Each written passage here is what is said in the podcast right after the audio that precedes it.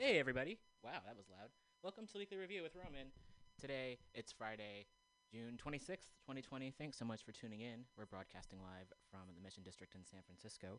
We're on Ohlone Land. And if you stay tuned, uh, we'll learn more about the land. I am going to be playing, and the folks who have been here.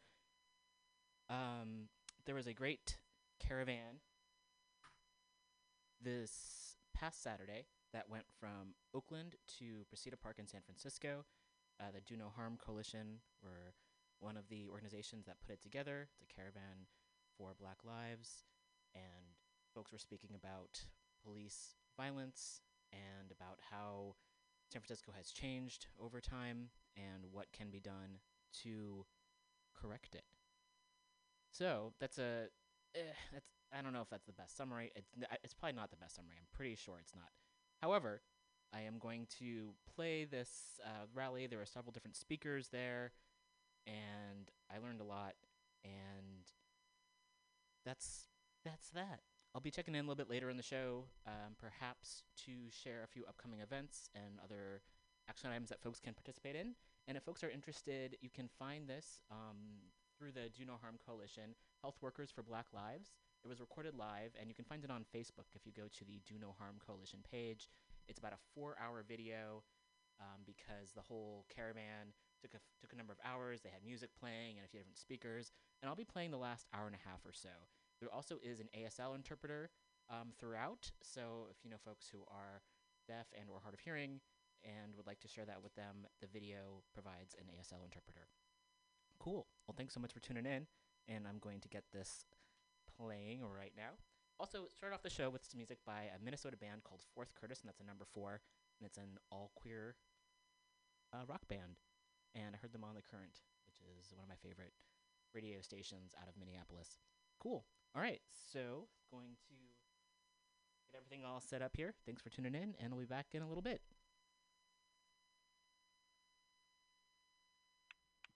Thank you, everyone, for coming today on this a beautiful journey to Yelamu from the territory of Huichin. Thank you for feeling, being here with healing in your heart and a prayer for this violence to end so that we can evolve to a culture of care for every person, every animal, every being, every drop of water. That is our life is sacred and must be treated with the utmost respect and protection because it is all we have. I'm so honored to be here in Yalama with you, so many healers and artists and activists and, and, and healers. You all are healers. Thank you for joining here today. And it is my absolute honor to introduce to you another healer. This is his ancestral land. This is Ramaytush Ohlone land. We are in the village of Yelamu. I want you to say it after me. Yelamu. Yelamu. This is San Francisco for only 150 something years. For 10,000 years, this is Yelamu. Yelamu. I can't hear you. Yelamu.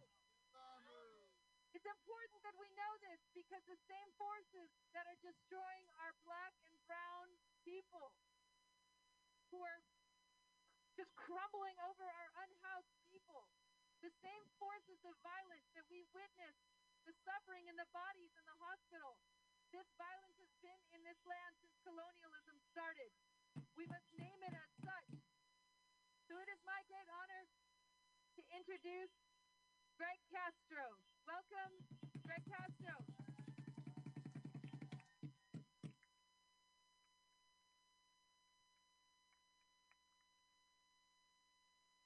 Monica. and Thank you all for being here today. Uh, thank you, Rupa. Hi, it's Bunny for inviting me to be a part of this uh, event and for all the work you do, and for the opportunity to tell you publicly for the first time how much I appreciate and welcome and honor you for the work you do in our ancient homeland here. And you asked me one time, so I want to make sure everybody knows that you have my blessing and, and honor to be practicing medicine in our homeland, saving our people. Thank you.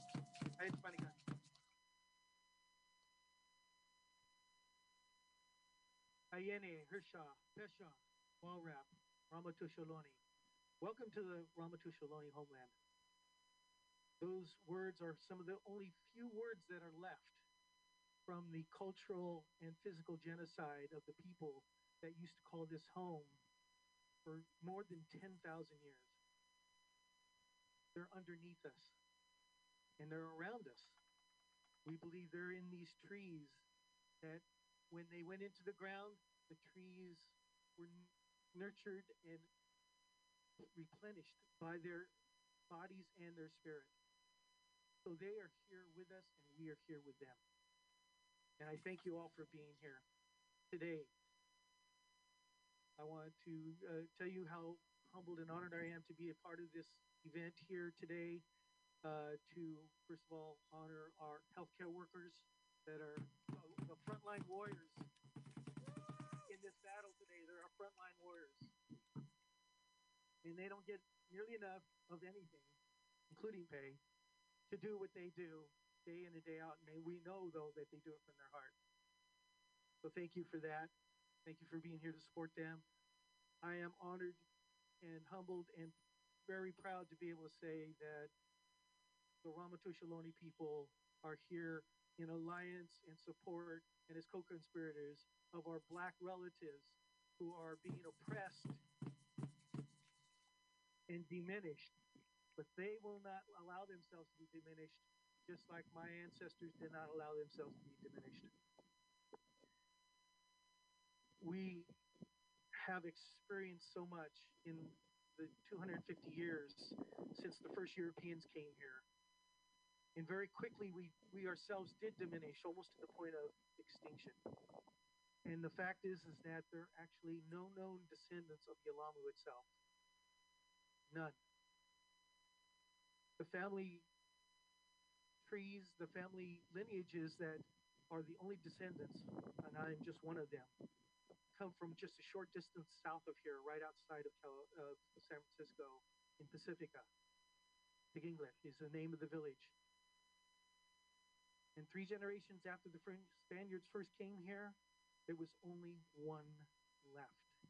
Only one Ramaytush Ohlone of the entire cultural area. And from that came four branches that managed to survive till today. And I don't say that to put a damper on anybody else's spirit. I live with it every day, but what it also tells me is there's hope. No matter what, there is hope. And no matter what, we know at least one ancestor of ours didn't give up. And I see a lot of people here that aren't, don't look to me like any of you are going to give up. And I'm honored to be among you. And I'm going to close my brief remarks here with a quick little song. Um, and it applies to today. My mother was Ru- uh, from the Monterey area. And they, some of their culture did survive. And they have something called the fog song. And it certainly would apply to here. But I often sing it not to clear the fog away from the atmosphere, to clear the fog away from our hearts and our minds because we must remember our ancestors that taught me taught me that we cannot conquer hate with hate. We can only conquer it with love. And that's how we survive. Because the only kind of survival that means anything is survival with honor and dignity and respect. We don't get that from this new society. We know that they are morally, ethically, spiritually bankrupt. We cannot be like them. So we, must remember who we are wherever you come from. Remember who you are. Remember the ancestors that allowed you to be here because of the struggles they went through.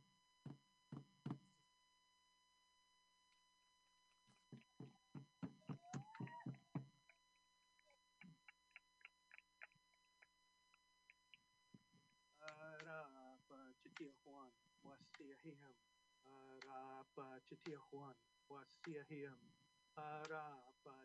Juan, Wasia Him. Arapa Chitia Juan, Wasia Him. Arapa Chitia Juan, Wasia Him. Arapa Chitihuan Wasihiyam. Arapa Chitihuan Oh,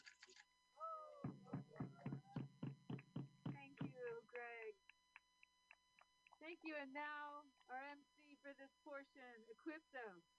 This is my this is one of my five patients who changed my life. Here we go. And she's the doctor that saved my life. Let's get that straight too. How's everybody feeling? Can y'all hear me? Can y'all hear me? I want to make sure this gentrified ass neighborhood hears me too. And I think I can say that because I was born and raised in this city. I was born in St. Luke's Hospital, and I grew up in this park and been here for 46 years. You know what I'm talking about? I remember. I know, I know, we're talking about health, and it's not the most healthiest thing, but there used to be liquor stores on every corner. but what's healthy is community. It used to be community. It used to be black and brown. You had folks coming down from the projects. You had the folks from Rolfe Park coming together playing football here, and we had fights and shit, but we settled it ourselves. We dealt with it ourselves, as community should.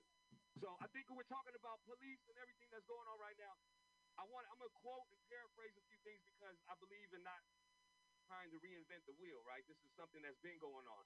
You talk, uh, but two months ago or two years ago or two months ago, you talk about defund the police and people would look at you crazy, right? And I think it's important that we have this momentum going on. I want to give a shout out. Can we all make some noise for the three statues that went down yesterday of the racist ass slave owning colonizers? By the people, I might add. By the people. Columbus went down the other day, but that was like the city did that shit because indigenous folks have put their, you know, put the pressure on these folks to make this happen, right? So I think it's important that we don't let folks co-op, you know, the movement.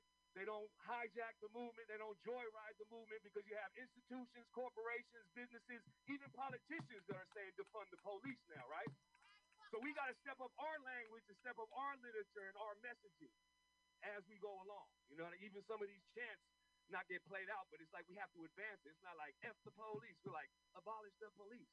Like, because, like I said, I want to quote an incredible organizer by the name of Kiwi. And he said, fuck the police is the attitude, defund the police is the tactic, and abolish the police is the goal.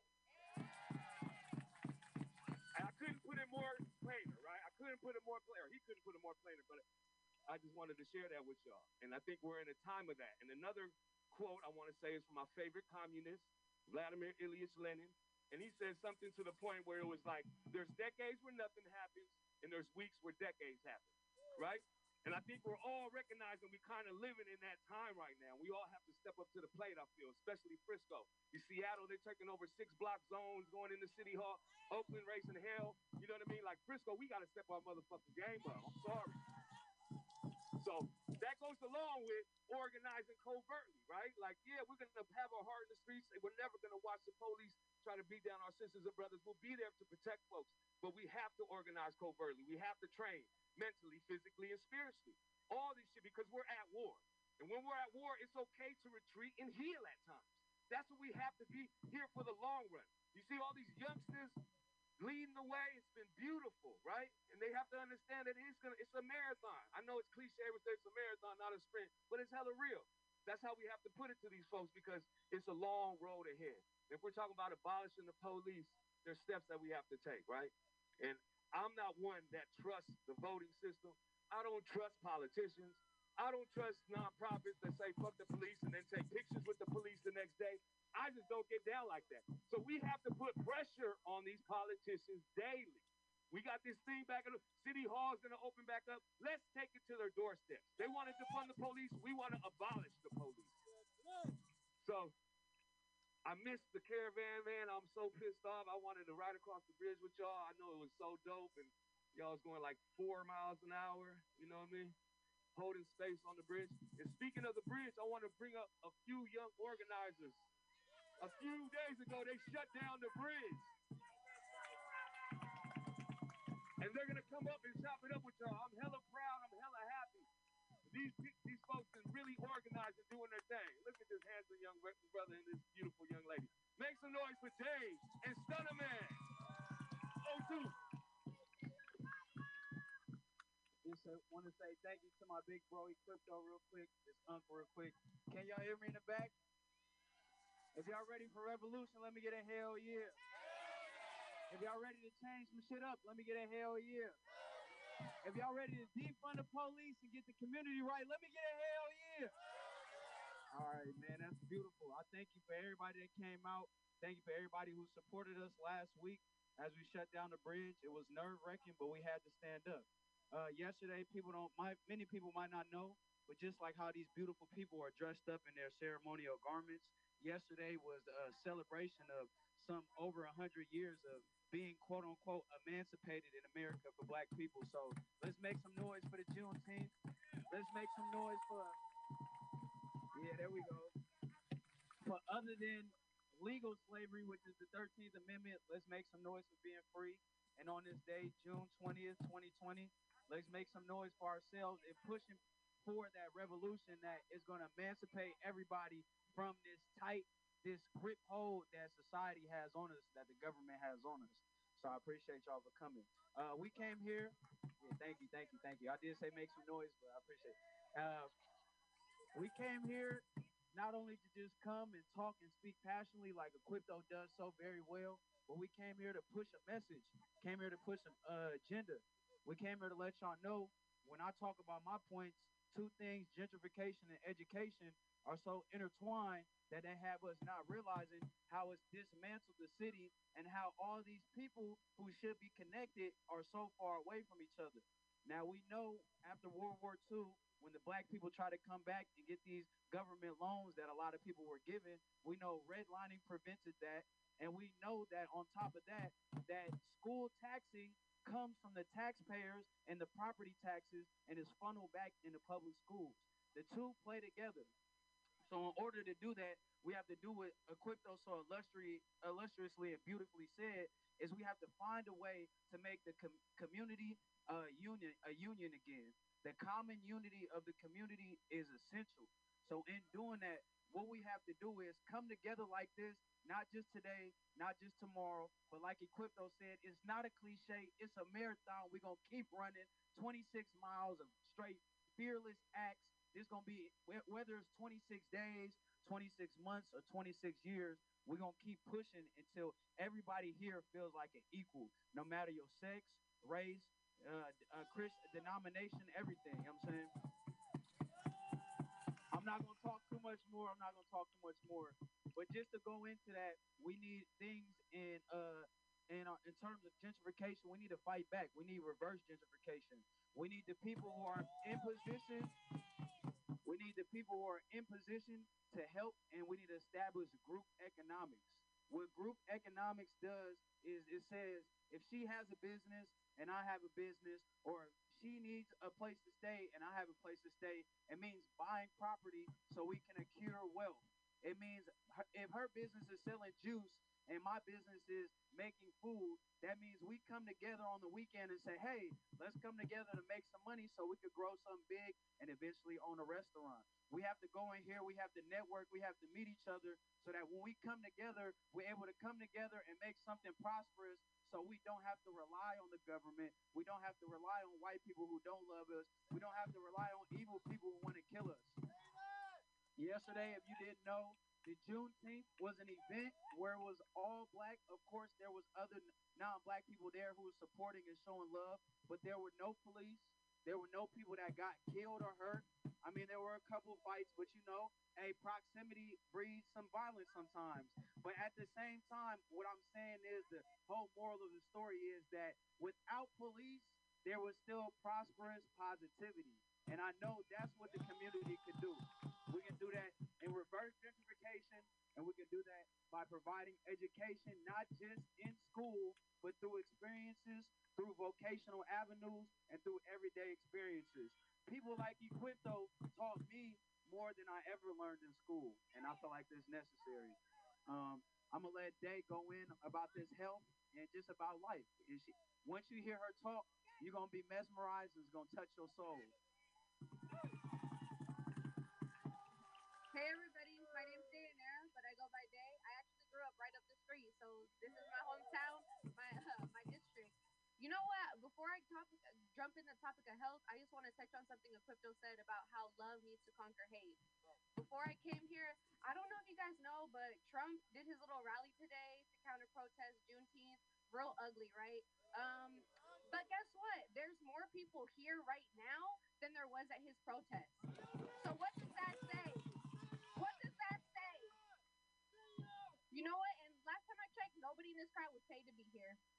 You know, we're all here for solidarity because we love each other. We need to uplift each other and we need to hold that bond and just strengthen each other.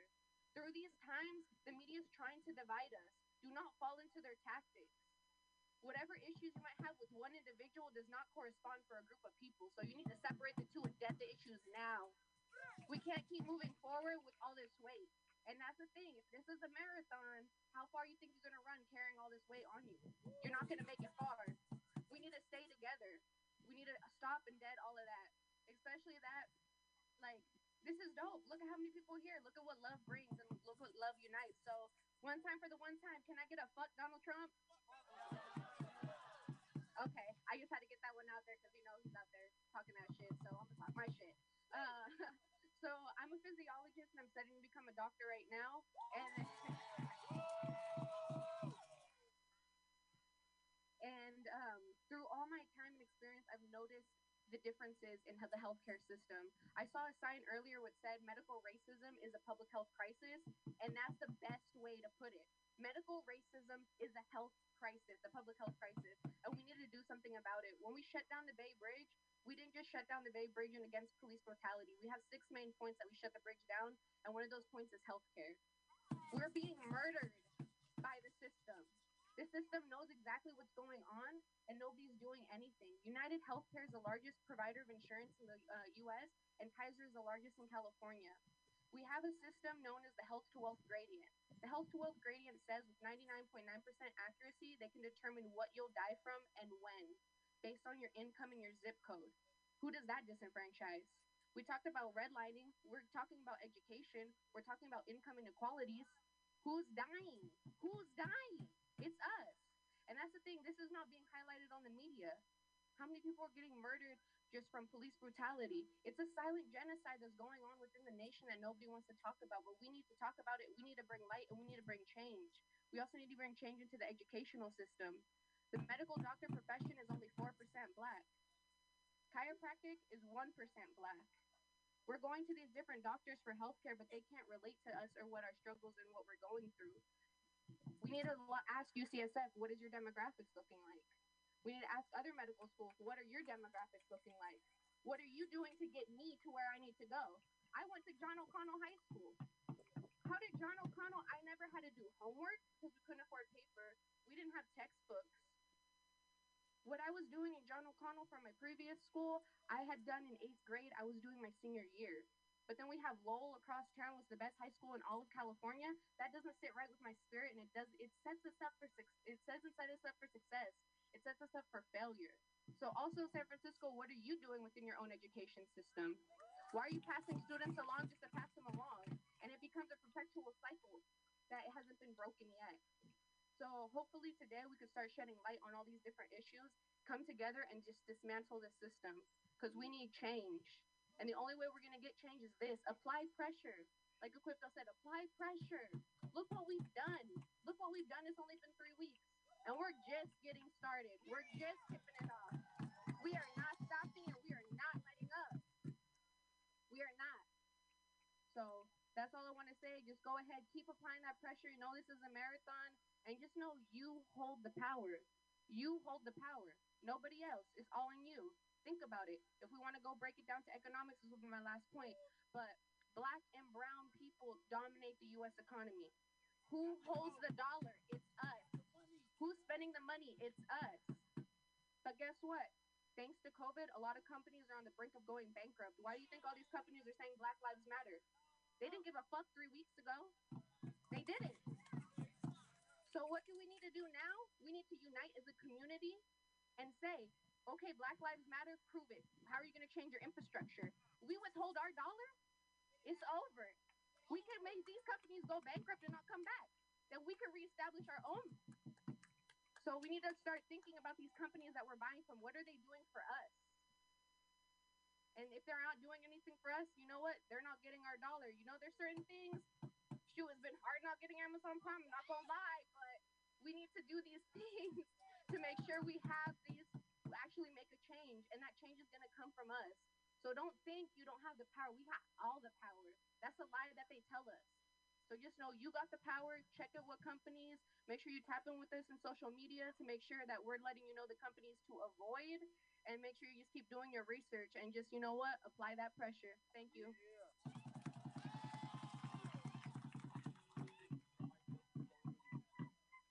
You know, Day, every time she may look beautiful, but her words is even more beautiful, and that's the important thing. You know what I'm saying? Yeah, she is. She is. She is. But beyond that, um, I want to thank the white coats because you know I just had a personal situation where I went to the ER. I went to go take my friend there because he broke his hand, and I didn't have a bad experience, but I had an experience where I just felt I was being neglected and, and ignored. So I thank y'all for doing this because it allows me to know that all these people that are working at hospitals, there are people that actually care about us, that want us to live. I just literally watched a video on Twitter where this black mom was yelling because her child had died, and the and the people that were working there, the nurses and the doctors, literally did not care. She was crying and she was screaming because she was watching her child die. So we really appreciate y'all and thank y'all. And let's give some, let's make some noise for them one time. Come on, San Francisco. I know y'all can get louder than that. Yeah. Shout out to the white coast. Before I leave, let's leave with an exclamation point. Hey, when I say fuck, y'all say Trump. Fuck, fuck. When I say defund, y'all say police. Defund, police. defund. Police. All right, I love y'all. We gone. Give it up to the youth, y'all. We gotta radicalize our youth. Give them them books. Give them the UEP. Give them the Assata. You know what I mean? That's what I'm trying to. He's like he's trying to thank me. Don't thank me. Thank Huey and Assata. They're the ones that's filling your brain with the game. So we before we leave, we we have to get the four directions going. We slipped up and we didn't get to do the four directions, so we got to make sure we get this going. Hopefully, pay respect. Pay attention.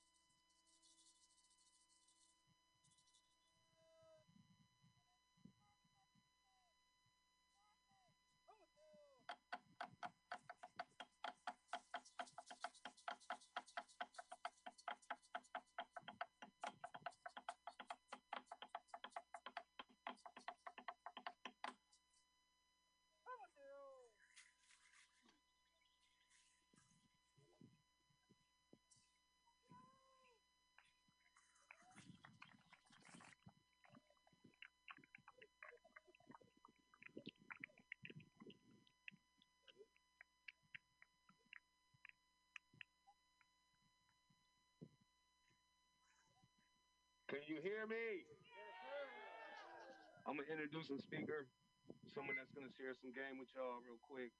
Um, that's really important. Someone that I admire, and I know that's been putting a lot of work on certain issues out here that's been going on as far across the board. I need y'all to make some noise for Nancy Peely, please.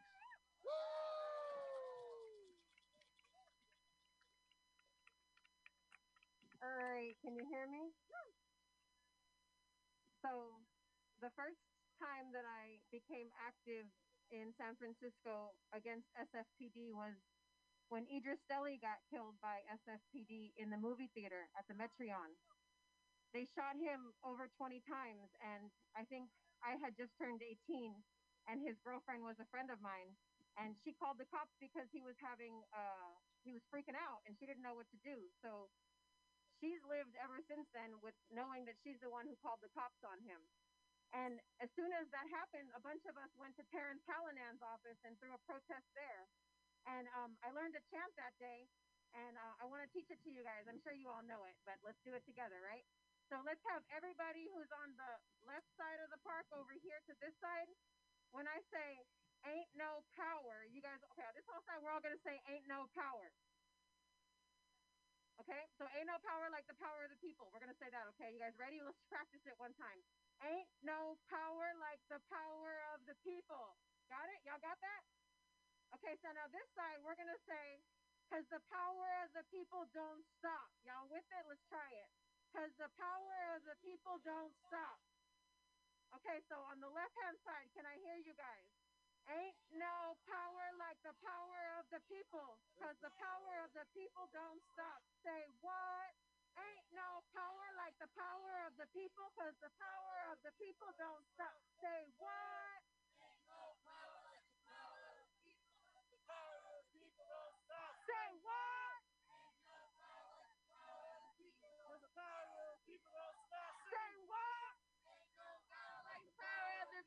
The power of the people don't stop. Say what?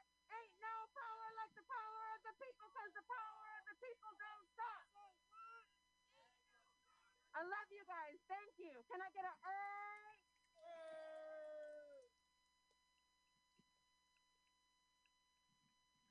The thing that they asked me to come up here to talk to you guys about is that there's been a, a pandemic in this city of violence for a very long time. There have been hella people who have been injured by weapons. There have been hella people who have been injured by our own people, by each other, and by the police. One of the ways that our community has combated that, even in the face of this crazy gentrification that has taken every family that lived on this block off this block. The last family that lived here lived in that house right there, and then it was taken and now it's for sale again. So, even as people have pushed us out, even as people have been thrown off to Pittsburg, to Antioch, all over the place, there's still this concept that we have that we have the right to live and we have the right to raise our kids and we have the right to be in the sunshine and sit in the grass. And I feel like a lot of that feeling comes from this park. And I learned that feeling in this park because my family built the house here before I was born and we were raised here until we got evicted. And um, one of the things that I saw happen was two young people got killed in this park, Sylvia and Carlos. So Sylvia and Carlos got killed right here, right where we're standing. And the solution that the community that lived around this park came to was to get all the kids together and have them all paint tiles. So all these tiles that we're standing on top of have art contributed by young people who were peers of those two kids that got killed right here. And then the bench that Alyssa's sitting on is actually made out of metal that came from guns that we melted down and turned into calla lilies and built a bench out of. So the actual physical structure that is sitting here is a repurposed weapon. And this bench has provided us with a place to kick it, a place to smoke, a place to chill, a place to strategize. Hell of the protest y'all been to would have never happened if we weren't sitting here at nighttime smoking, trying to figure out what the fuck to do.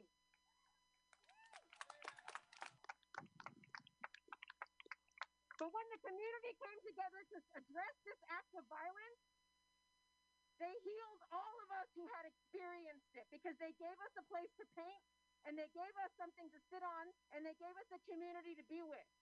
And that healed us from that violence. So I grew up and I'm 40 now and I am not I have not been a victim of violence. I have never killed anyone. I have not taken any lives. And I promise that I'm going to try my hardest to live my whole life without having to do that. I'm going to try. So what we learned from the organizers before us who facilitated this project is that reparations are important to the healing process. There has to be an acknowledgement of the harm. There has to be an acknowledgement of the hurt. And then collectively, we all have to do something. My family lived a block away from where Alex Nieto was killed at. So we heard the gunshots, and I think there was like 54, 50, 55, 59. There was 59 bullets that SFPD paid for with our tax dollars that were shot at that young man, a 23 year old young man, right here in this picture. And that young man was wearing a Niners jacket because the Niners were doing hella good that time. And all of us were wearing Niners jackets, but that intimidated someone. That intimidated someone, a dog walker who was out there, felt in danger from his presence, from him being there and eating. They said that he was actively eating chips, so he was actually had two hands holding something, eating a burrito and some chips. So he wasn't coming at her. He wasn't coming at anybody. He was up there uh, on a lunch break as a security guard.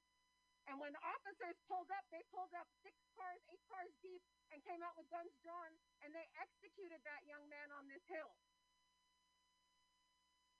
This hill has not felt the same since then. We have a curse on this hill because of that.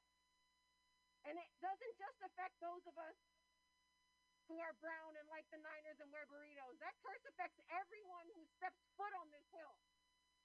So we are all responsible for the harm that was done to the Nieto family. That was their only son. And they raised him and kept him out of violence for his 23 years. And they got him to be educated and they encouraged him. And I worked at City College when he went to City College, and people encouraged him to go try to help. So hella people invested energy into that young man with the expectation that he would come back and he would help the neighborhood. He decided he wanted to be a probation officer and work with at-risk youth. We are missing him now. There is a hole here where he should be. And do you know who owes us for that pain and that sorrow and that detriment? Who's responsible for the murder of Alex Nieto? How do you spell murder? How do you spell murder? How do you spell murder? We paid for those bullets.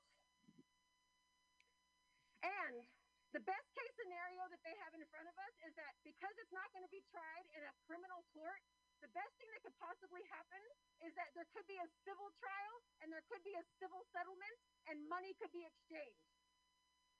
Will that bring him back? Will that fill the hole here that should be filled by a young person who wants to help younger people? Will that come out of the police officer's pension? Will that money come out of the police officer's budget? So, does that solve the problem? I agree with you. The system that we have is providing us a path that says when it happens, then you do this, then that, then this. I've seen that pattern go over and over and over again. I'm not going to list the names because I don't have enough offerings for all of those ancestors, so I'm not going to call them here. But let me tell you that we have done this over and over and over again for young people who have been killed by the SFPD. And those SFPD are texting each other racist ass shit, talking about them being the Klan and them going out on the weekends to fucking burn crosses. Are those officers still on the force right now? Are those officers getting paid right now? Are those officers holding guns right now? Are those officers at our protests patrolling us? Those officers are being paid to watch us. Who's being paid to watch them? There is no fucking a system of accountability here. I'm a high school teacher. I got to get FBI clearance, fingerprints, fucking TB tests just to show up in a classroom and teach 20 young people. Shout out if anybody here has ever been in any of my classes.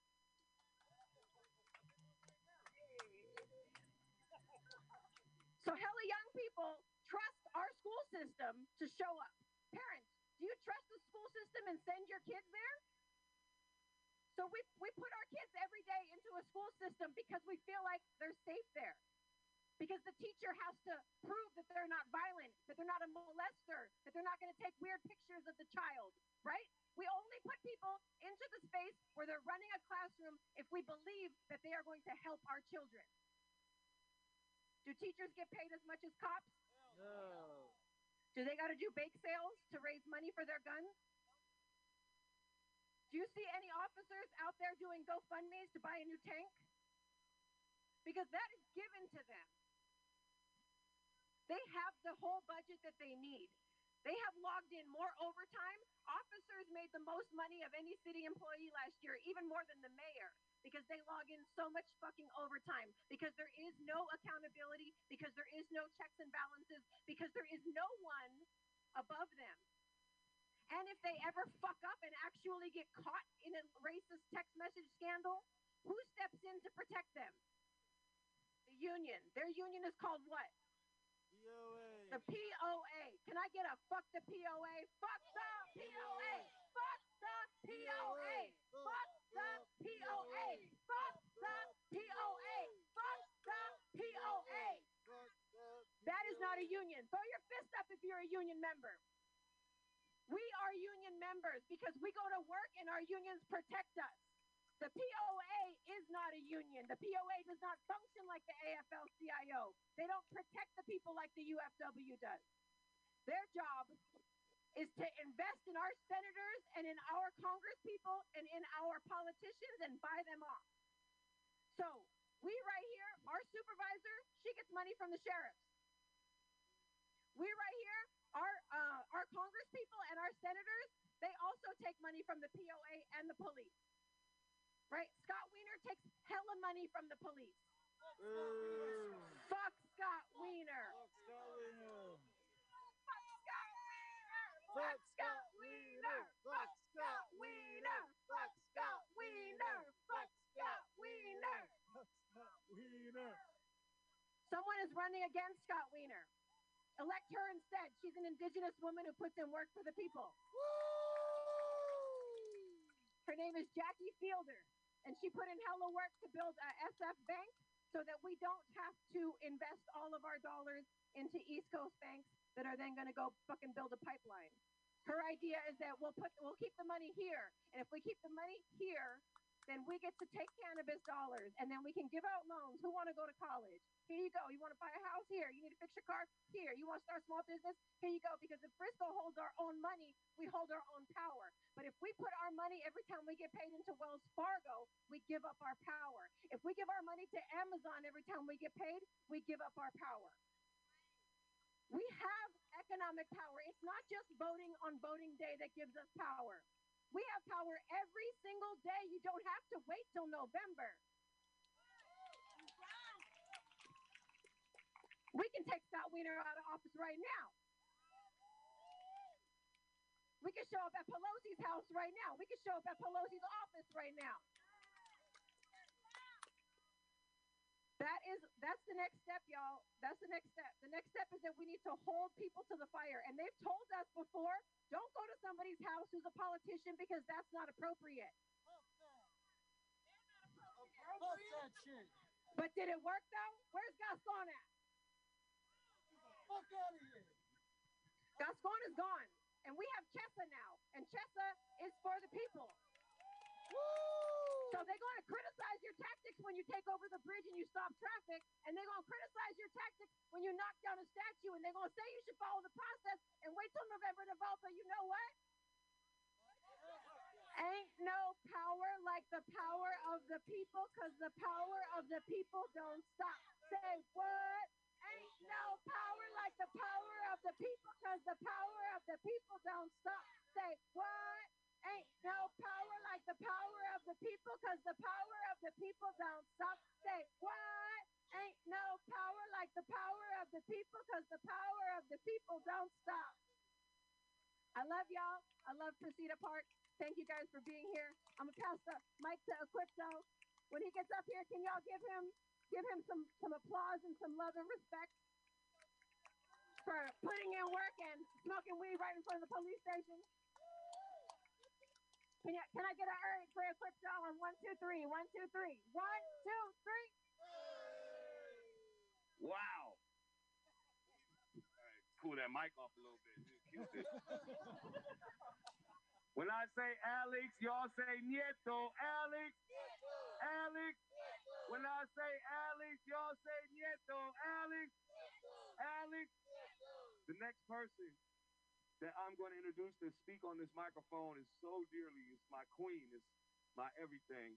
And when when I'm gonna keep it real, like you know, social media. I have social media handles and all this type of shit. So people a lot of tend to attach things to me, and they be like, "Oh, Equipto did this, and Equipto did that," and that's the reason that a lot of our youth can walk around radicalized and thinking free and thinking ways of revolution.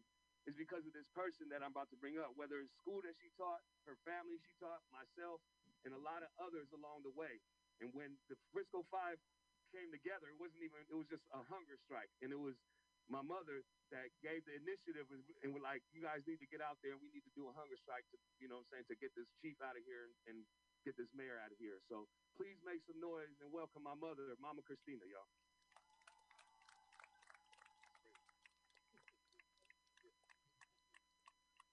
Okay. I'm old, so they worry that I can get sick.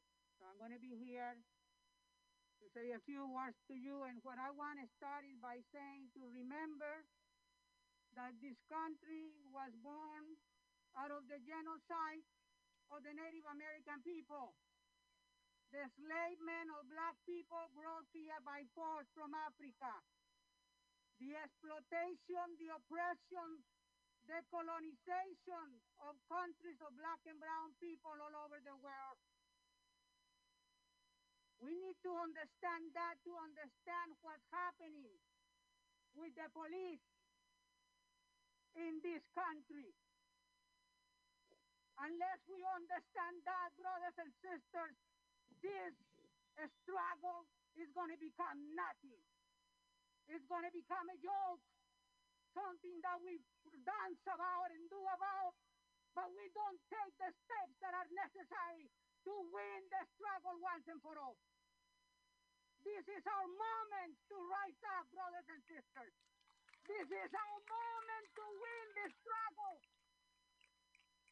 There is no other moment, brothers and sisters. Right now, this is it. And we need to develop leadership, brothers and sisters, leadership to this world movement. No leader. Not me, I'm the leader. No. Leadership to this movement. So we can defund the police, totally abolish the police, and establish a force, an institution that is there to serve and protect all of us.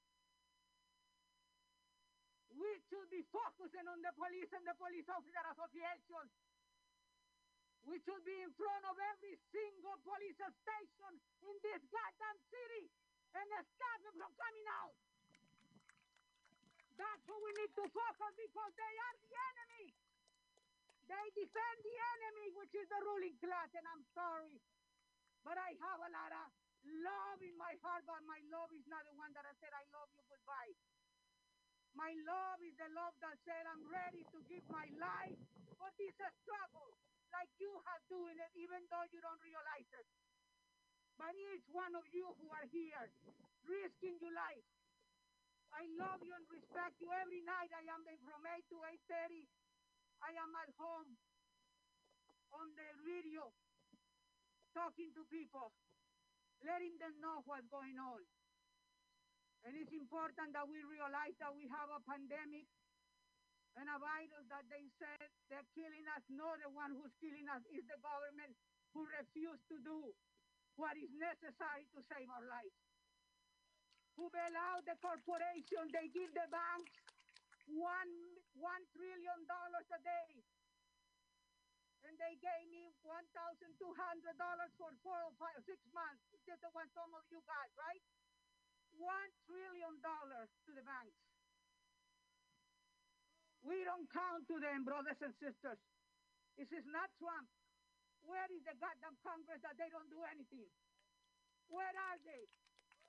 Where are the politicians? Where are all these, you know, so-called board of supervisors doing something to bail out our people that don't have money to pay rent, that don't have money to buy clothes or buy the food? Where are they? See, we here, but a lot of people don't have nothing. We have thousands of homeless people. And then they killing us. And they hanging us from trees. They lynching us.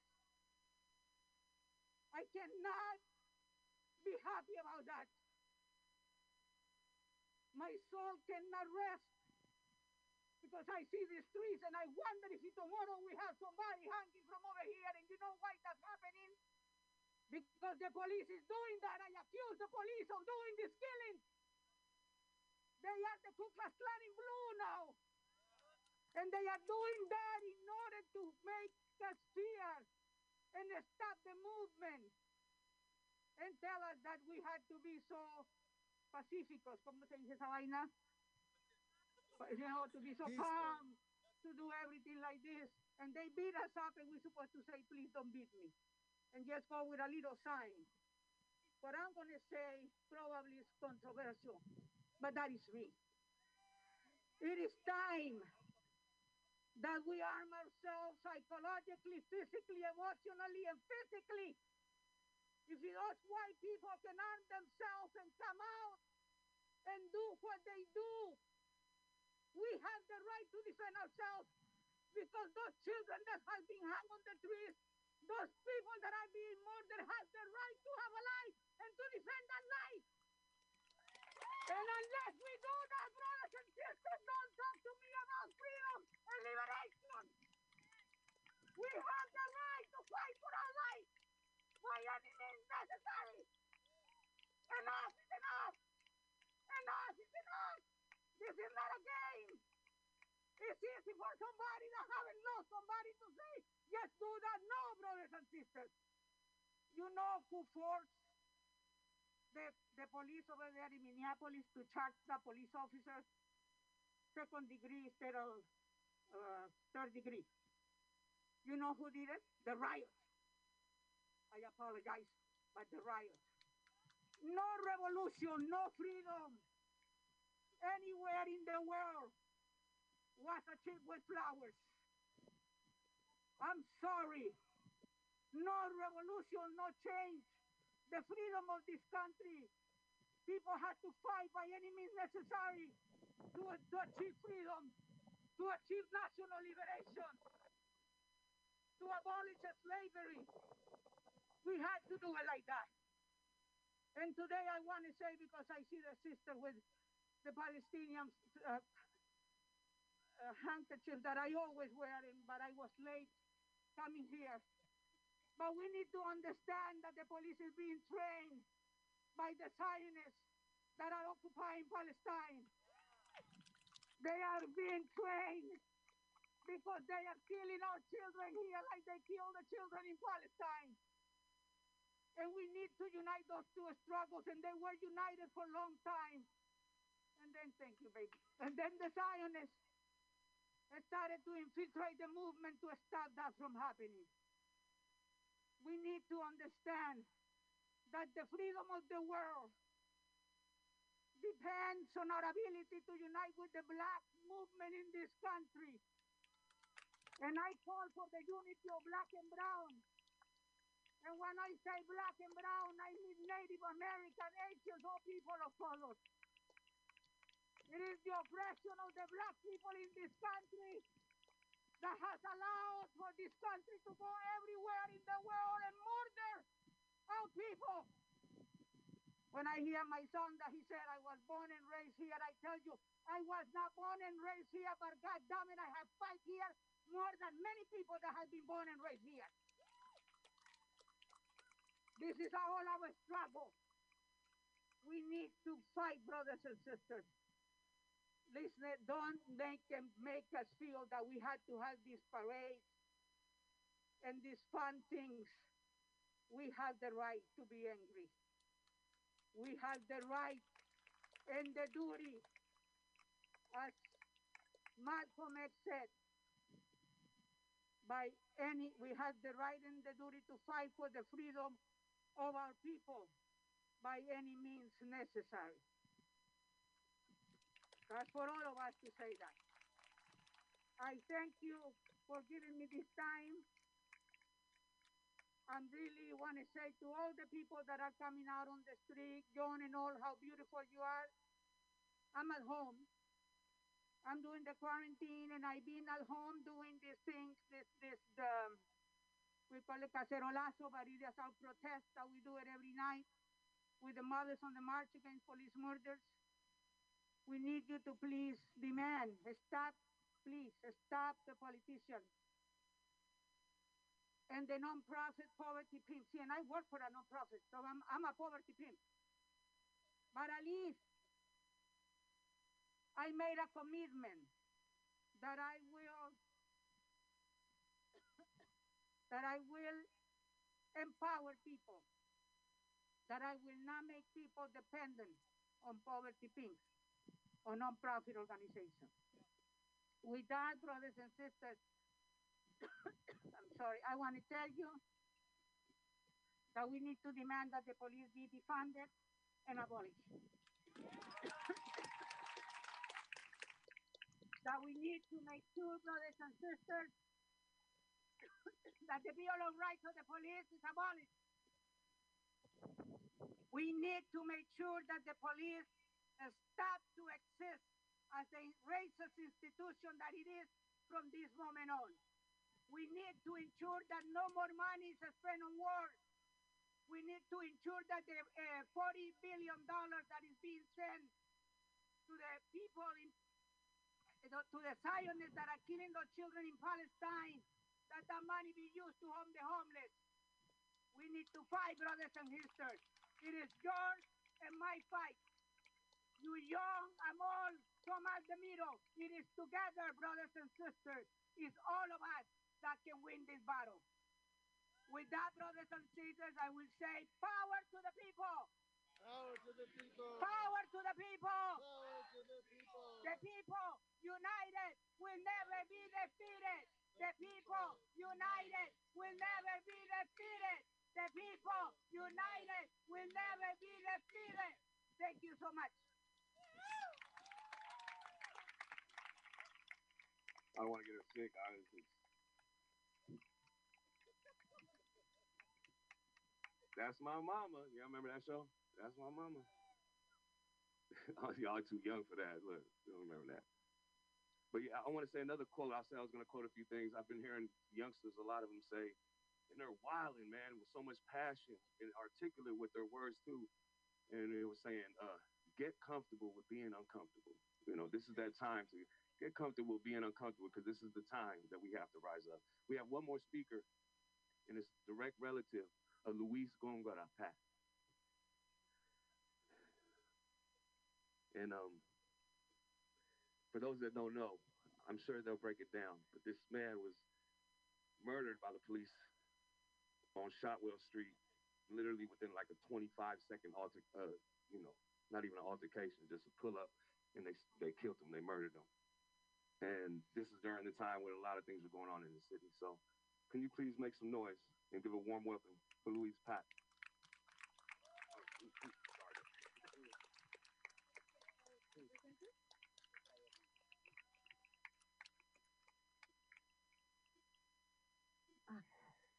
My name is Adriana Camarena. I'm going to be translating for Luis Poot Pat, cousin of Luis Gongora Pat. And this is Jose Gongora Pat, brother of Luis. And um, I agreed with them that I would introduce Luis's case. Jose doesn't want to speak today. Sometimes he he'll point to his heart and tell me, "I have a stake in my heart. I can't talk today." And so he told me today he's hurting, not today, but he wants to be here. and we want to just say hey to Jamaica. We really wanted to meet you. And the first thing I need to tell you is that when I think of the case of Luis Gongora Pat, I think about all his Mayan ancestors, all the acts of survival and resilience that had to take place so that Luis Gongora Pat was born in Teabo, Yucatan. And then he had to make the hard decision to take a hard journey over here so that his children and their children could survive. And he lived in San Francisco and worked in San Francisco and sent home money to back to Teabo to sustain his family for 10 years. And there came a moment when he was evicted from his apartment. Jose, who was who had a job elsewhere, coming back and forth from another part in, uh, in the city every two weeks, he came home to find all their stuff in the dumpster. Jose was able to rescue a little icon of a Virgin Mary and family photos, and that's all he took also to, with himself to the street. And so he was able to find his cousin, but Luis, the, his brother, ended up living the street. And I'm bringing all of this up because I appreciate the work that the Do No Harm Coalition and the doctors and the whole community is doing to think about what it means to defund the police with an abolitionist perspective. And what happened to Luis is that he was sitting on the ground. He interacted, some SF team was called to the encampment where he lived, and they saw him with a knife. And an SF hot team professional called the police, not because he was threatening anybody, not because he was a risk to himself, only because they saw that he had a knife, a knife that Jose has told me he carried always with him. And instead of having a professional who would think about how to talk to Luis, we were talking about it earlier. Jose told me, my brother, I would have, I, if I had been there, I would have said, hey, Luis, you can't just be carrying out a knife like that. He just needed somebody to talk to him. But when they called the police, the police ro- rolled up to the corner, and in less than 30 seconds, I believe it's 28 seconds, they jumped out of the car Michael Mellone, he started shooting beanbag rounds at Luis. Beanbags, they're very powerful, less than lethal weapons. They don't even call them non lethal. They know they're lethal. They call them less than lethal. And in the process of starting to shoot him with the beanbag rounds, Luis got up from the ground. And so they started, the other officers started shooting firearm rounds. And Michael Mellone, two fisted gunman, started shooting him too. And in a historic decision, the Department of Police Accountability decided that Michael Mellone and Nate Steger had to be had to be suspended. But before they could put the suspension on them, the police commission before they could do that, Nate Steger resigned. He retired, sorry, with full pension. And Michael Mellone went to work with Antioch Police.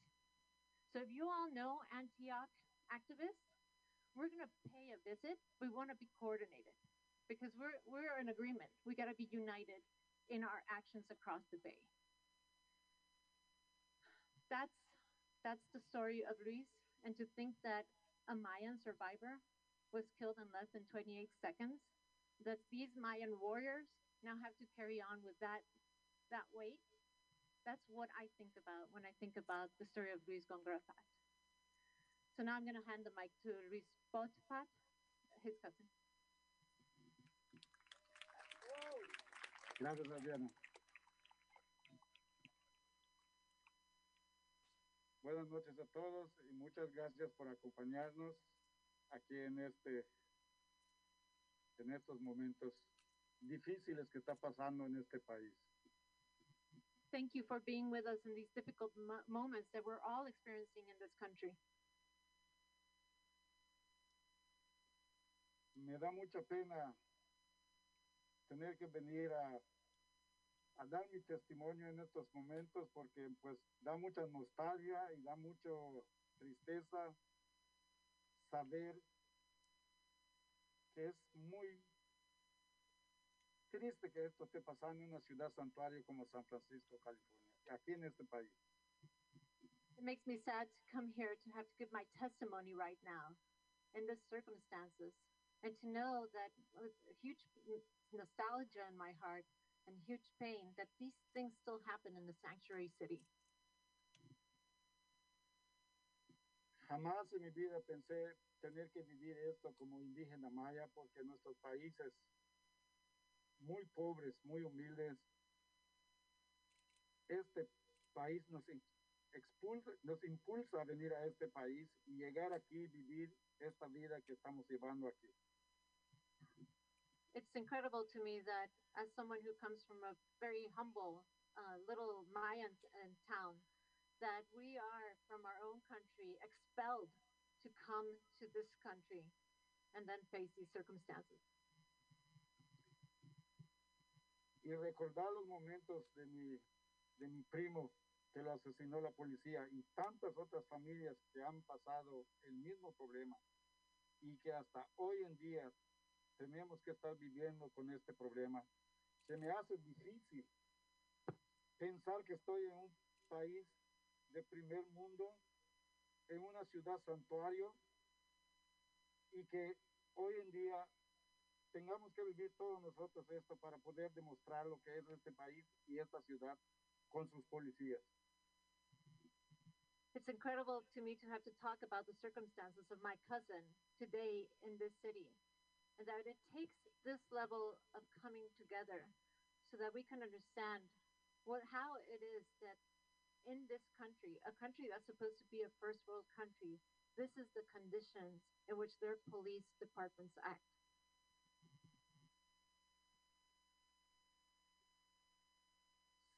Es muy triste y que a mi primo lo hayan asesinado por las personas que supuestamente están para ayudar a la gente cuando están en una situación crítica y en especialmente de mi primo por haber perdido su casa, que lo expulsaron por los arrendatarios y haya muerto de esa manera en, un eh, en una ciudad santuario.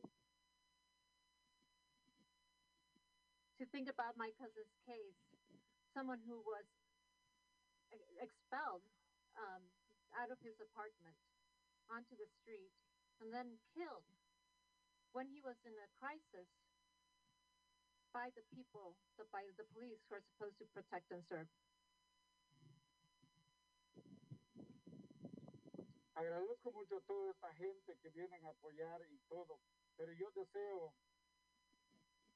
que ojalá que en vez de que tengas dinero para policías, para armarlos y matar a la gente, prefiero que tengamos médicos, gente preparada para ayudar a la gente que está pasando la crisis, como la gente que vive en la calle o la gente que tiene problemas, en vez de asesinos, policías que deberían cuidar a la gente, ayudar a la gente, que están para ayudarnos, no para matarnos.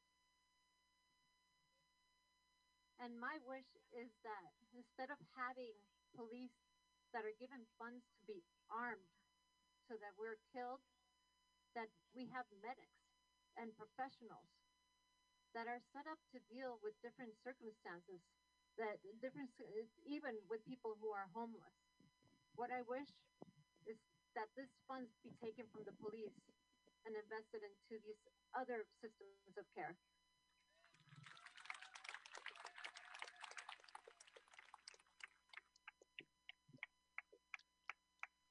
Invito a toda la gente que pueda apoyar, a demostrar, a exigir a la alcaldesa, a los supervisores, a los representantes de toda la comunidad aquí en San Francisco para desarmar a la policía, quitarle el dinero y dárselo a la gente que está en la calle y la gente necesitada. I implore you, all of you, pressure your supervisor, pressure the mayor, pressure the, the people who represent us so that that money is taken away from the police, defund the police, and give it to the people who are homeless in the street.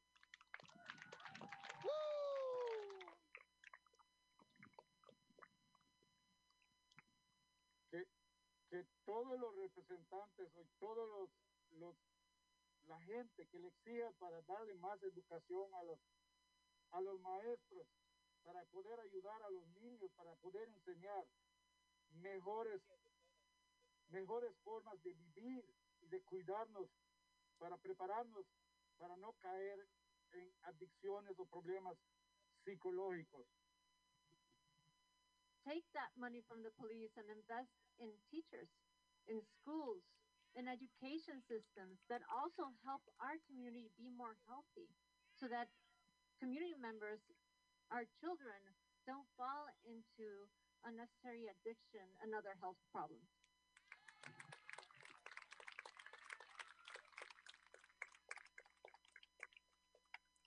Ojalá todo cambie aquí en San Francisco con un nuevo fiscal que tenemos y que me siento muy orgulloso de haber hablado con él últimamente, con el apoyo que le dieron a las familias o a, a, a las próximas familias que vayan a tener problemas con, él, con la policía. Desgraciadamente las familias como nosotros seguimos pasando el trauma tanto psicológico como económico que no podemos salir de lo que pasó con mi primo. Pero ojalá que este nuevo fiscal que tiene San Francisco haga muchos cambios como las, las actuales que está pasando últimamente, para que las próximas familias que algún policía mate a sus familiares tengan mejores oportunidades para defenderse contra esta mafia tan mala que tiene este país especialmente aquí en San Francisco. And so finally, I just want to say that I'm very pleased with the district attorney that we have right now, because after having a conversation with him about improving the treatment towards families victimized by police, he's making changes. And I really hope that the next families that suffer such a tragedy will be beneficiaries of that type of change. Because all of us families who have suffered this tragedy, we continue to suffer the trauma, not only moral and emotional, but also we can never quite recover economically from such a tragedy. Muchísimas gracias, gracias por su apoyo de todos ustedes. Unidos somos mejores. Arriba Luis Gómez Paz. ¡Arriba! Thank you, everybody. United, we're stronger. Uh, up with the, and, and justice for Luis Gongora Pat.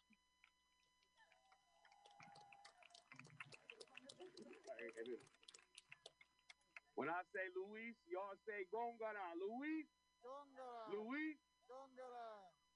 Man, how y'all feeling out there? Is y'all feeling all right? This is still a protest. This is a ceremony. And um, man, I have to acknowledge you, brother. I I admire you like fuck, man. Excuse my language. We have brother in the house, alive and well. Jamaica Hampton, y'all. Y'all make some noise. Survivor, a survivor of police terrorism. For real, bro. I, I admire you, man. I had to acknowledge you. And his foster mother Kim is here as well. You know what I mean? So y'all make a little bit more noise. Y'all y'all make noise for those that are gone. Let's make noise for those that are here and survive that shit. It's no fucking joke. And we're here for you, bro. Like community here for you. We're gonna chop it up after this. I've been waiting, and, you know. So, man, it's an honor for real. So, man, we've been having a good time. I want to say over there at the Precita Eye Center, or Precita Art, oh, uh, I Center, the other spot over here, we have Jamaica tea and we have lung support tea for those that might want to get a little bit, you know, healthier before they leave when they depart. But I, I want to thank everybody that came out, everybody that mentioned and touched on everything. I think it's important, like we talked about, the connection with third world liberation. And if we're talking about black and brown, we're talking about black and brown. We know United States has how many military bases, right? All over. with their sucking money and resources out of the Congo, out of Africa, out of Venezuela.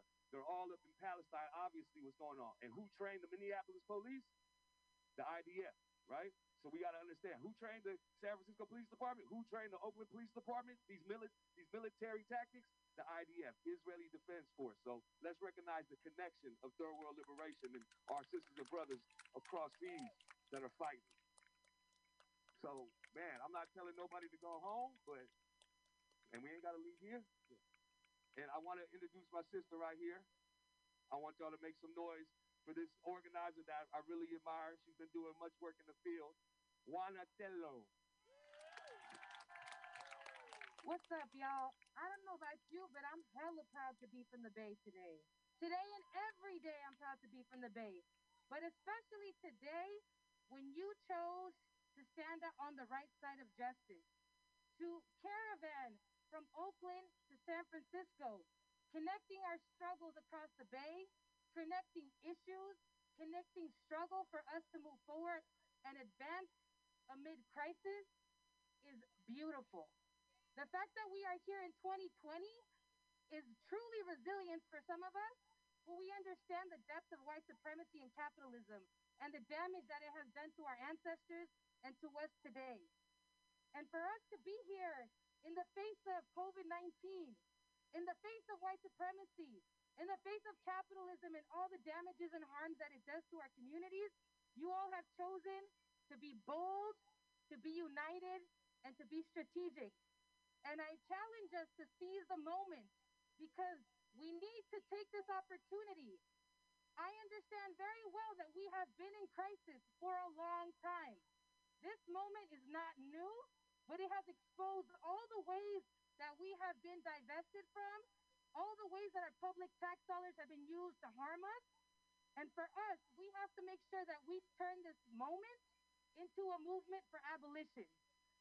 And for us, we do that to be able to have this caravan to support Black liberation, right? To uplift Black lives and the sacredness of Black lives. And for us to take a stand, whether symbolic or not, to come across the water, right? With that intention of connecting and unifying our communities is powerful. I do want to bring attention that today and through tomorrow, we are sharing ceremony right now. We had an opportunity to get an opening blessing by our brothers and sisters from the indigenous diaspora who have been on the front lines with us to support different families at different moments in our moment of crisis. But especially today, I bring attention to that because we had ceremony here. We are in transition to the summer. We are experiencing summer solstice in resistance. And in the spirit of that, I want to make sure that before you leave, that we all make a commitment to each other and to our communities and to our futures to use this momentum to push through the summer, a summer of solidarity and resistance. A summer of solidarity and resistance where we can connect these issues.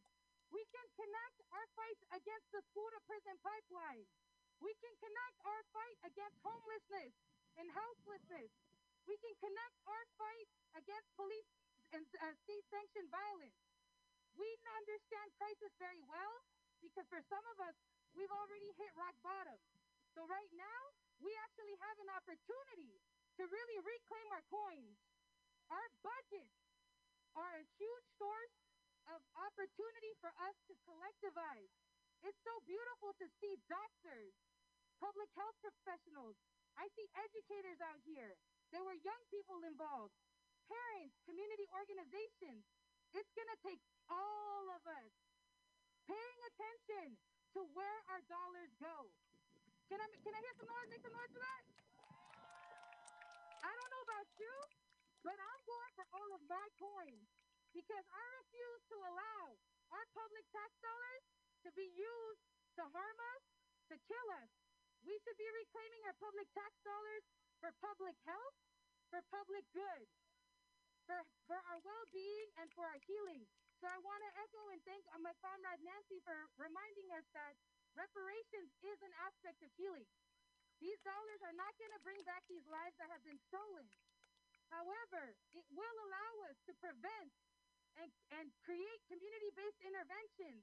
And it'll allow us to dare to dream of an alternative vision for safety, an alternative vision for public health, right? So for us, we really need to remind ourselves that police are not essential. Say that with me. Police are not essential. Police are not essential. It's very clear to us that our doctors and our medical workers on, on the front lines, they are essential. Our teachers in the classroom, doing their best to support young people in the next generation, they are essential. Housing is essential. Police sweeps are not essential. So we have a responsibility to apply pressure, use our positions, use our privilege, wherever you stand in the spectrum of society, whichever sector you are connected to. It is our responsibility to make sure that we unionize, that we use our unions, that we leverage our resources. If this is our time, like Mama Christina said, we must be bold, we must be creative, and we must have strategic tactics and a diversity of tactics to push this moment so that they do not bank on the fact that two weeks from now we're going to get tired or we're going to forget. We are still here because we remember. So, in the name of Mario Woods, in the name of Alex Nieto, in the name of Jessica Nelson, in the name of all of the lives that have been stolen, not just in our city, but nationally, we need to make sure that we're bringing attention and bringing the pressure, bringing the heat. So for us, I just want to thank us all for being here on the right side of history, for uplifting Black liberation, for uplifting third world solidarity, and for us to remember that it's going to be third world solidarity and self determination to cure the ills of white supremacy. We have the power, we always have. This is our time to advance our collective and our social consciousness, to abolish police, abolish prisons, abolish ICE, and also to abolish the military complex. For us to be able to liberate the land, liberate ourselves, and this is a very important opportunity for us to use this language of defunding the police as only a starting point. It's not the end all. We have been building the alternatives already. We have so much more to go. But I don't know about you, we're going to reclaim our dollars to make sure that we actually get to really fully develop the alternatives that we need that will make us non reliant on the police who harm us. So I just want to remember us all to be bold, creative, and strategic.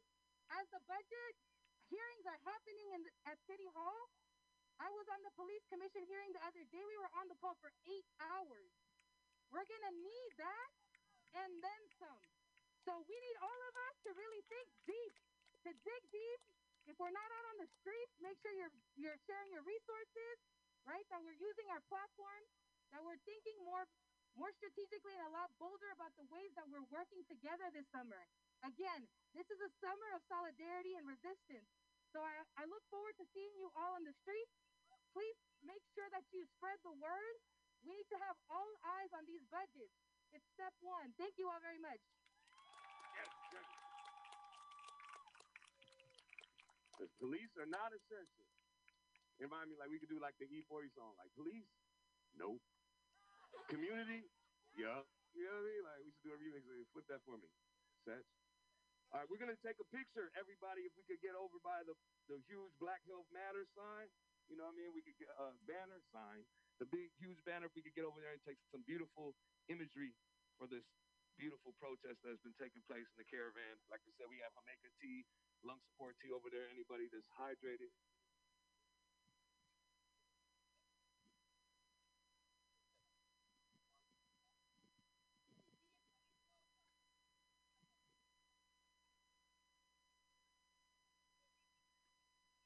Little bit closer so we can still read the lettering. Maybe go between the letters. You know what I mean? Like, brace yourself, please.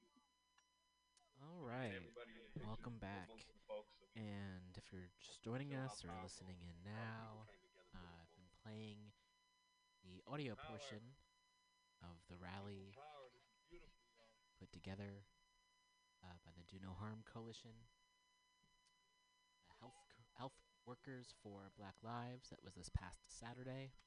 You can find the full video uh, with ASL interpretation over on Facebook.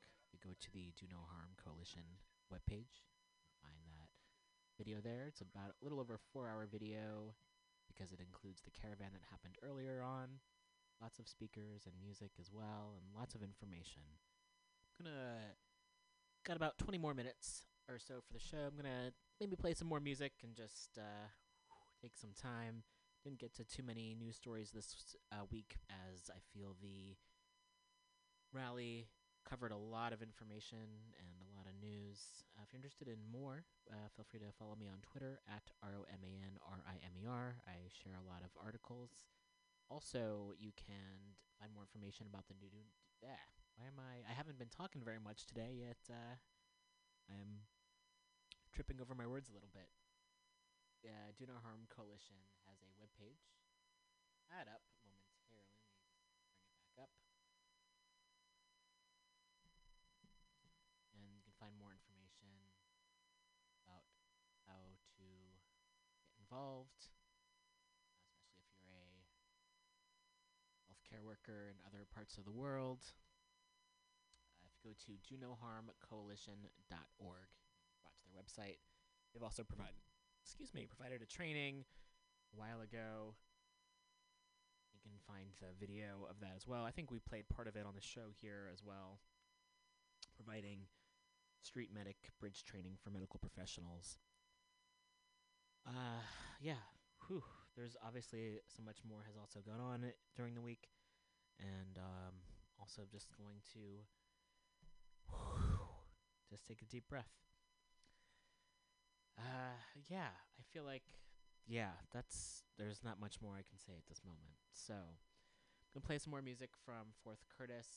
It's a song called "Nonstop," and uh, thanks so much for tuning in. We're broadcasting live again from Mutiny Radio. You can listen to shows here any day of the week. Go to mutinyradio.fm. Please donate to keep this station going. Uh, the dues that we have keep the station the doors open.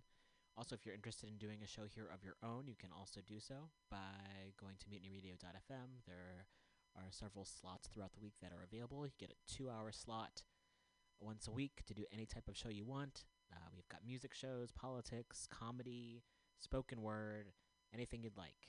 So please do get in touch. And check out the archive at mutinyradio.fm for this show and several others, many others, including shows that are no longer with us. You can still hear the archives going back a few years. So please do check that out. Again, mutinyradio.fm. Again, my name's Roman. This has been the weekly review. Check out the archive at mutinyradio.fm. Uh, have a great week, everyone. And yeah, I guess I'm wrap- wrapping up the show. I'll be playing music, though. I think that's just kind of where my head is at right now. Have a great week, everyone. And Black Lives Matter.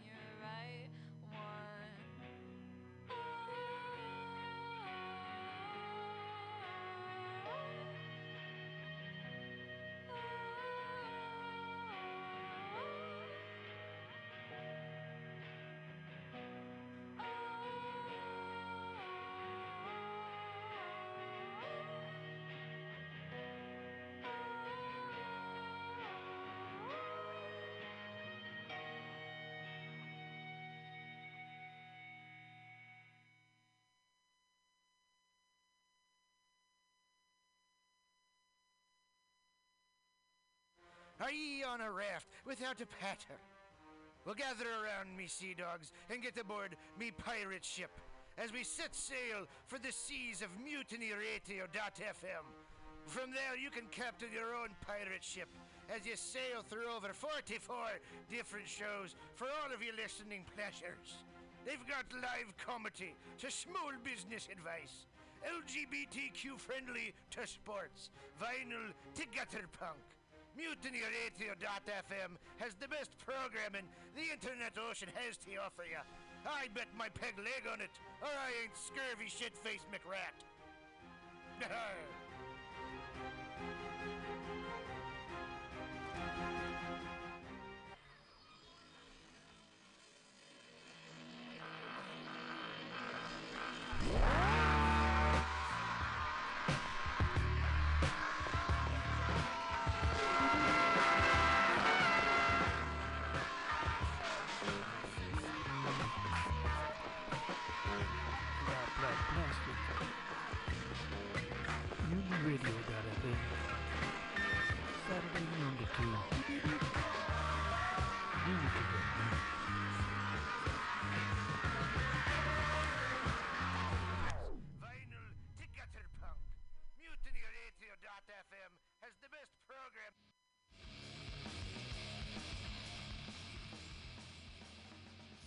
Hungry for a burger? Mutiny Radio thinks you'll find the best burger in San Francisco at Counteroffer, located inside Bender's Bar and Grill. Counteroffer's menu aims to please your drunk face. Tater tots are served daily. On Tuesday nights, Counteroffer serves specials off the Taco Bell menu, only better. You can enjoy your favorite Taco Bell item without the guilt. Counteroffer uses only fresh ingredients and never store bought shit. Special ingredients are made from scratch daily, including beans, ketchup, mustard, habanero sauce, and ranch dressing. Counteroffer even serves vegan mac and cheese. All of this great food is served 2 p.m. to 10 p.m. daily and until 11 p.m. on Wednesday, Thursday, and Friday. Counteroffer is located inside Bender's Bar and Grill at 806 South Van Ness. Be sure to tell them Mutiny sent you. Counteroffer, baby. Got the mutiny, mutiny radio. Got the mutiny, mutiny radio. Got the mutiny, mutiny radio, my friend. Got mutiny, mutiny radio. Got mutiny, mutiny radio. Got mutiny ra- radio, my friend.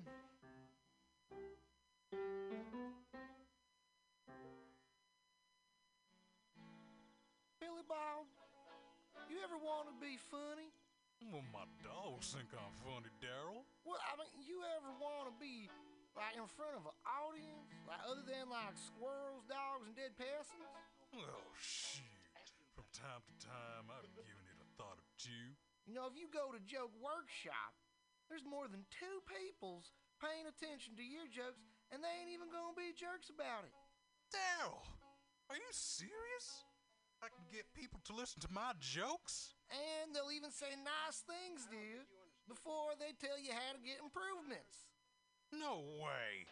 What is this dag nabbit thing called? It's Joke Workshop. Joke Workshop? Yep, every Monday, 6 to 8 p.m. on the Mutant Radius. So you're saying I could tell my jokes every Monday from 6 to 8? That's what I'm saying. It's the Joke Workshop Mondays, 6 to 8 p.m.s at the Mutant Radius. Yahoo! Four ninety nine. Tired of paying too much for your internet? Contracts and hidden fees got you down? Tired of supporting the same big cable companies that lobby against a free and open internet? Get Monkeybrains! Monkey Brains is a local internet provider who doesn't sell your data, bind you down with contracts, or trick you with hidden monthly fees. We're honest, local, and 100% net neutral. Residential internet for only 35 a month, business packages starting at 75 a month. Go to monkeybrains.net and sign up today.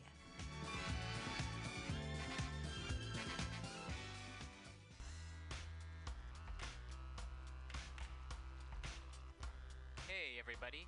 Listen to the weekly review with Roman every Friday from noon to 2 p.m. This is an unapologetically anti capitalist program.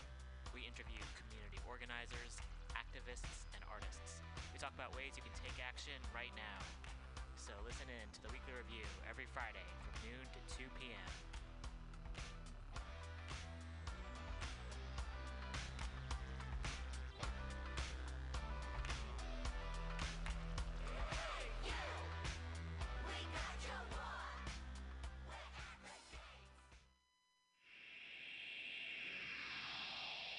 Subliminal SF visual and auditory mind control brings you the best, coolest t shirt and hoodie designs and mind bending local bands and shows at venues all over San Francisco and the Bay Area. Subliminal SF is here to destroy your sense of normalcy and plant ideas in your skull to make you cooler and a more awesome person. Check out all the badass products at subliminalsf.myshopify.com.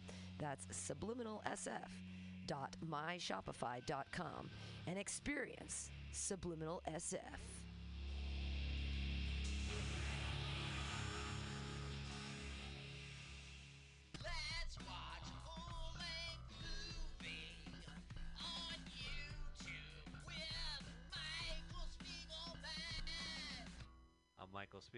And I am Carl, not Spiegelman. We're hosts of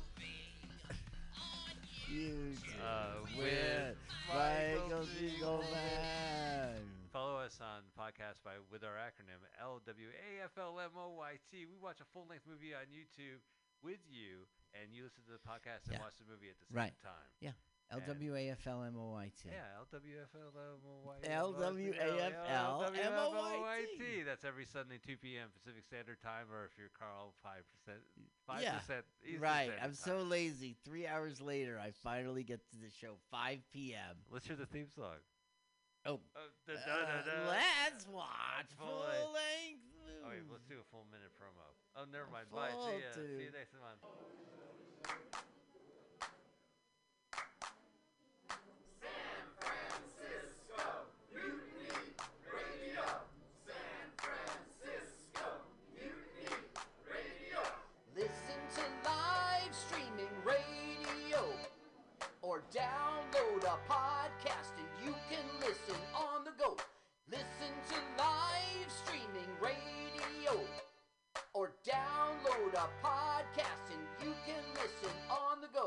Go.